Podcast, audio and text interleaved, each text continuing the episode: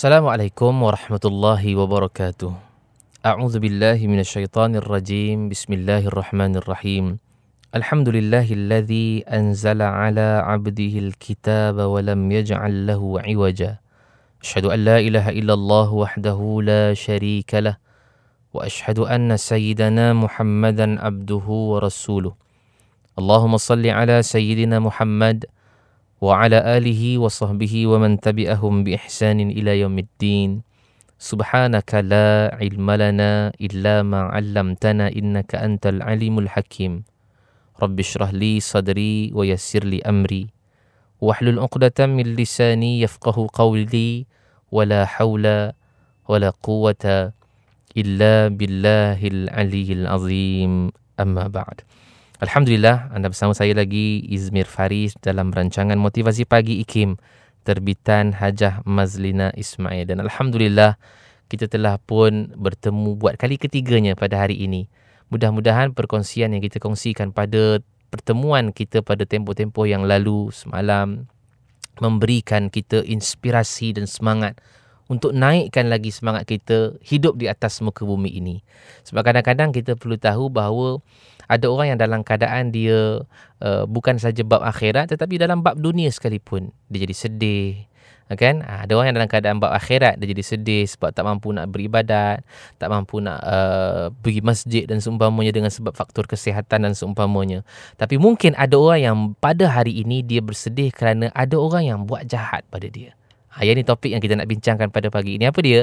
Iaitulah kejahatan dibalas dengan kebaikan. Tuan-tuan yang dirahmati Allah sekalian. Hari ini mungkin dalam keadaan kita sedih, ada orang yang dengki pada kita, jahat pada kita. Ha, pasal apa? Pasal kita tahu bahawa orang lain yang dia tak senang tengok kita. Siapa kita?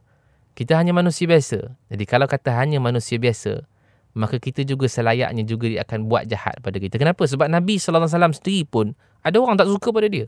Nabi itu sebaik-baik manusia yang Allah Subhanahu Wa Taala ciptakan pun ada orang yang masih lagi benci pada dia sampai mati. Jadi kita ni bukan nabi, kita ni bukan rasul. Jadi saya nak bagi semangat pada kita kongsi sama-sama bahawa mungkin hari ini ada orang yang sedih dengan sebab ada orang jahat pada dia. Ada orang dengki pada dia. Ada orang mungkin buat uh, mungkin berniaga, ada orang bomohkan dia, sihirkan dia. Nauzubillah min zalik. Minta jauhlah daripada perkara ini kan. Tapi kita tahu tak Kenapa ada orang itu buat jahat pada kita? Kenapa ada orang itu dengki pada kita? Jawapannya sebab kita ni adalah orang yang berjaya. Ini kalimah yang perlu kita pegang. Sebab kalau ada orang buat jahat pada kita, itu tanda dan bukti mengatakan bahawa kita sudah pun berjaya. Sebab tu dia jahat pada kita. Sebab tu dia dengki pada kita. Sebab tu dia buat benda tak baik pada kita. Sebab kita ni adalah orang yang berjaya. Nabi SAW, kenapa ada orang tak suka pada dia? Kenapa Nabi SAW dengki, ada orang dengki pada dia? Sebab Nabi membawa risalah yang benar. Nabi me, me, uh, membetulkan balik pemahaman, ibadat, akidah mereka yang menganggap bahawa berhala itu sebagai Tuhan mereka. Nabi datang bawa risalah Islam, tauhidkan Allah Subhanahu Wa Taala. Mereka tak boleh terima. Pasal apa? Pasal Nabi adalah orang yang benar. Sebab tu orang buat jahat pada Nabi. Nanti kita akan ceritakan sedikit berkaitan dengan bagaimana Nabi SAW membalas kejahatan orang lain dengan kebaikan kita kadang-kadang kalau kita tak faham uh, ataupun mungkin kita tak pernah dengar kisah bagaimana Nabi SAW ini membalas kebaikan pada orang lain mungkin hari ini kita katakan ada orang buat jahat pada kita kita mungkin akan balas balik kejahatan pada orang. Betul kan? Kan? Membalas kejahatan dengan kejahatan. Hari ini kita nak bagi tahu bahawa jangan sedih kalau ada orang buat jahat pada kita. Yang paling terbaik ialah kita buat kebaikan kepada orang yang buat jahat pada kita. Kan? Orang yang buat jahat pada kita kita balas balik kebaikan pada dia. Pasal apa pasal hasil daripada kebaikan yang kita buat itu akan bertambah lebih baik dan sangat-sangat terbaik hasil dia. Kalau kita buat kebaikan pada orang lain yang buat jahat pada kita, hasil dia adalah lumayan. Sebab itu kata Allah Subhanahu wa taala dalam surah Fussilat ayat 34, kata Allah idfa' billati hiya ahsan. Tolak oleh kamu akan kejahatan itu dengan kebaikan kata Allah Subhanahu wa taala. Kan bagaimana Allah Subhanahu Wa Taala cakapkan kita dalam Al-Quran bahawa kalau ada orang buat jahat pada kita maka kita buat baik pada orang lain. Sebab apa? Sebab hasilnya nanti kamu akan tengok sangat besar. Contohnya Ustaz, contohnya cuba kita tengok bagaimana Nabi SAW masuk ke kota Mekah, Fathu Mekah. Tuan-tuan tahu orang-orang di Mekah ni selama 13 tahun Nabi duduk di Mekah. Mereka caci maki Nabi, mereka katakan Nabi ni gila, mereka katakan Nabi ini uh, sihir, orang yang tukang sihir, tukang penyair, asatirul awalin, bawa cerita dongeng orang dulu-dulu. Subhanallah, mereka kutuk Nabi, mereka hina Nabi. Tapi bila Nabi berjaya masuk ke dalam Mekah, Fathu Mekah ni 8 Hijrah. Maknanya Nabi dah duduk di Madinah 8 tahun, kemudian Nabi Nabi datang balik ke Mekah untuk untuk masukkan Islam ke dalam tu. Maka mereka orang-orang kafir Quraisy ketika itu rasa takut yang amat sangat. Kenapa takut? Eh takut Nabi balas dendam. Sebab dulu kami kutuk Nabi, dulu kami ejek Nabi, dulu kami baling batu kepada Nabi sallallahu alaihi wasallam sampai berdarah kepala Nabi dan seumpamanya perang pun kami buat Nabi macam-macam. Tiba-tiba hari ini Nabi dapat masuk ke dalam kota Mekah, kami jadi takut. Tapi Nabi bukan jenis balas kejahatan dengan kejahatan. Nabi SAW masuk saja kota Mekah, apa yang Nabi sebutkan bahawa Nabi kata hari ini orang-orang yang melakukan kejahatan pada aku, semuanya aku lupakan. Subhanallah. Aku lupakan semua kejahatan-kejahatan kamu pada aku. Menunjukkan apa? Menunjukkan ini adalah ayat untuk Nabi nak maafkan orang lain. Kalau dalam sirah disebutkan dalam hadis Nabi katakan man dakhala baita Abi Sufyan fahuwa amin. Siapa yang masuk ke dalam rumah Abu Sufyan semua selamat. Ini menunjukkan siapa yang duduk di bawah pemerintahan Abu Sufyan semua selamat belaka. Maknanya Nabi nak maafkan semua orang lain. Tuan-tuan tengok. Apa berlaku bila Nabi balas kebaikan kepada orang yang buat jahat pada Nabi?